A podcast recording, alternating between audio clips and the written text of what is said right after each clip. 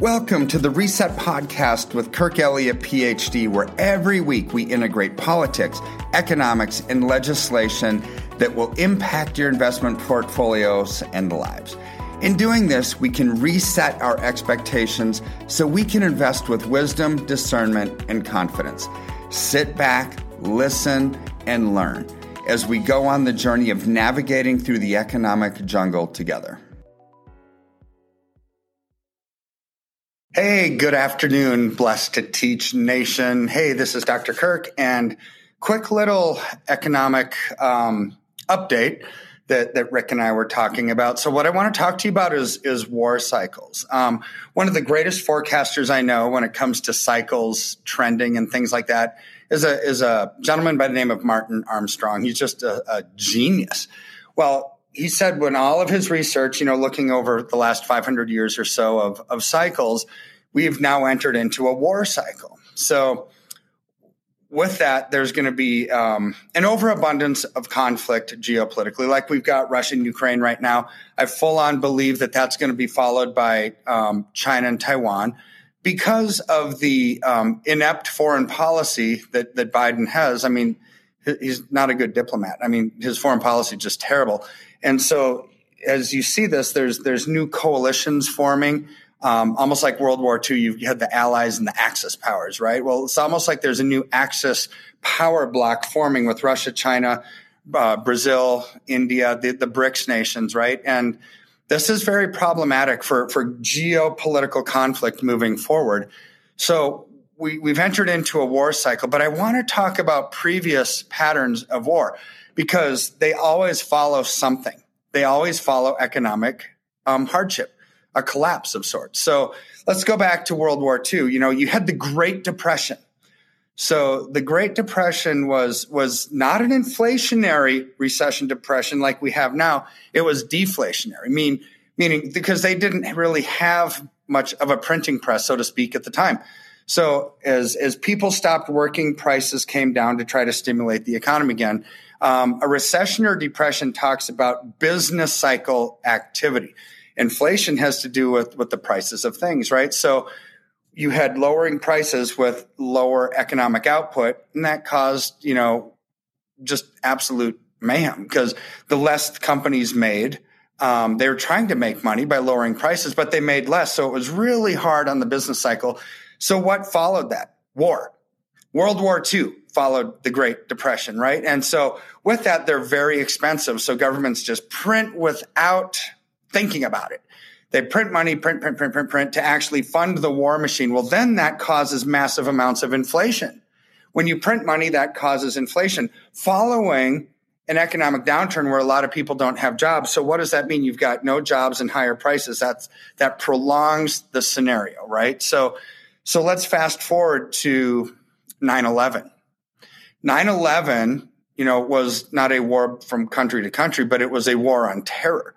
It was like America versus the world kind of a thing. It was it was um, and it's we're still seeing the impacts of that today like TSA home, home let's see uh, the Department of Defense increased a lot. A lot of the like Patriot Act, um, Department of Homeland Security came from that. I mean, we're still seeing the implications of that even today but that was very expensive. But what did that follow? That followed a time when, when President Bush at the time had the lowest approval ratings of his tenure.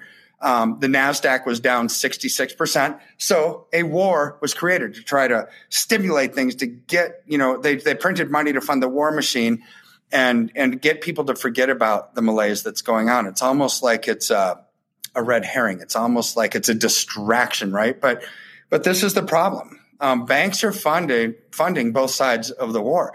Well, when economic output isn't there, banks aren't making any money, but boy, they can sure make a lot of money with the war machine. So then you fast forward to today. You've had COVID for a couple of years, people not working, paying people to stay home. Um, the economy is not doing well. And so now we've got Russia and Ukraine conflict, right? So economic cycles, downturns, recessions slash depressions are always followed by a war cycle um, or geopolitical conflict, right? And that's what we've got right now. So, what does that mean for the markets? Well, when you have that kind of activity, the stock market thrives on continuity of future expectations, right? So, So if you were to invest in Google, Apple, whatever it might be, General Motors, right? It's you expect the future earnings um, and, and growth on your stock to be amazing. You like that continuity, basically a peaceful scenario. If there's a monkey wrench thrown into the system, something that would cause future expectations to diminish, well, that causes mayhem on the stock markets, huge mayhem, right? So that's what we're seeing right now. You're seeing the stock market poised for massive failure, fewer people spending money, interest rates going up, taxes going up. Um, not a good outcome. So now there's war to try to distract, to get the banks making even more money by funding both sides of the war. This is just how the, the process has worked throughout history. But what goes up during times of conflict, geopolitical turmoil, political unrest, inflation, um, rising taxes, uh, all of that, what we're seeing, gold and silver do. I mean, year to date, silver's up like 17%. It's just April, right? We're, we're heading into April. That's a massive return. And this is where we can thrive in in the face of uncertainty and turbulence and turmoil and fear, right? We can thrive. We can have a smile on our face given the landscape that we're living in, even though our freedoms are eroding and people are getting hurt, that that tends to put us in a state of paralysis and do nothing mode. But if you do do something, you invest into silver right now is what we're recommending or gold. Both of the precious metals are doing very well, but silver's just outperforming. So we recommend silver this is where we are. Excuse me. Don't know where that came from. This is where we are right now. War cycle plus economic downturn. We've got two puzzle pieces putting themselves together, which actually make a big, ugly picture. But we don't have to, we don't have to settle for surviving when we can thrive.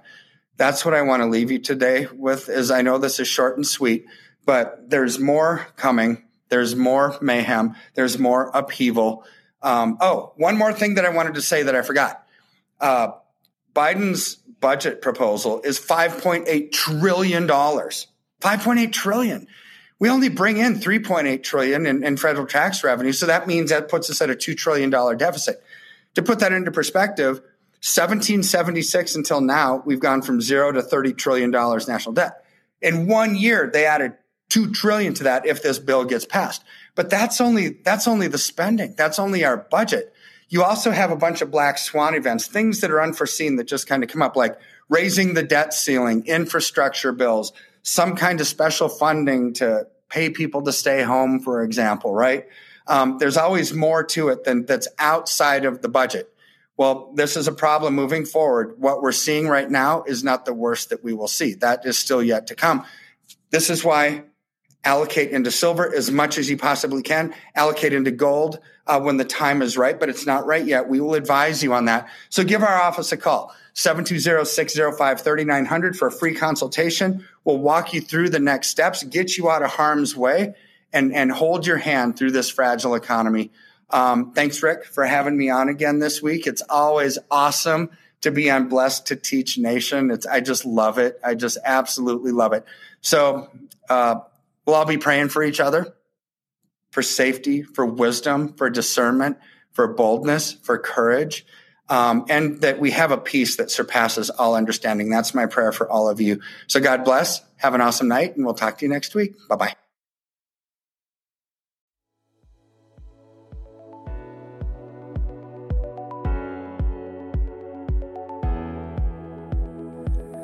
Thank you for listening to Reset with Kirk Elliott, PhD. Every week, our goal is to increase your knowledge and help melt away any financial anxiety and stress that causes inaction.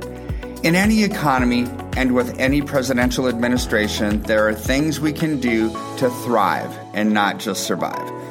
Thanks for going on this journey with us. We look forward to our next time together on the next installment of Reset with Kirk Elliott, PhD. If you have any questions, call us at 720 605 3900 or simply email us at info at kirkelliottphd.com.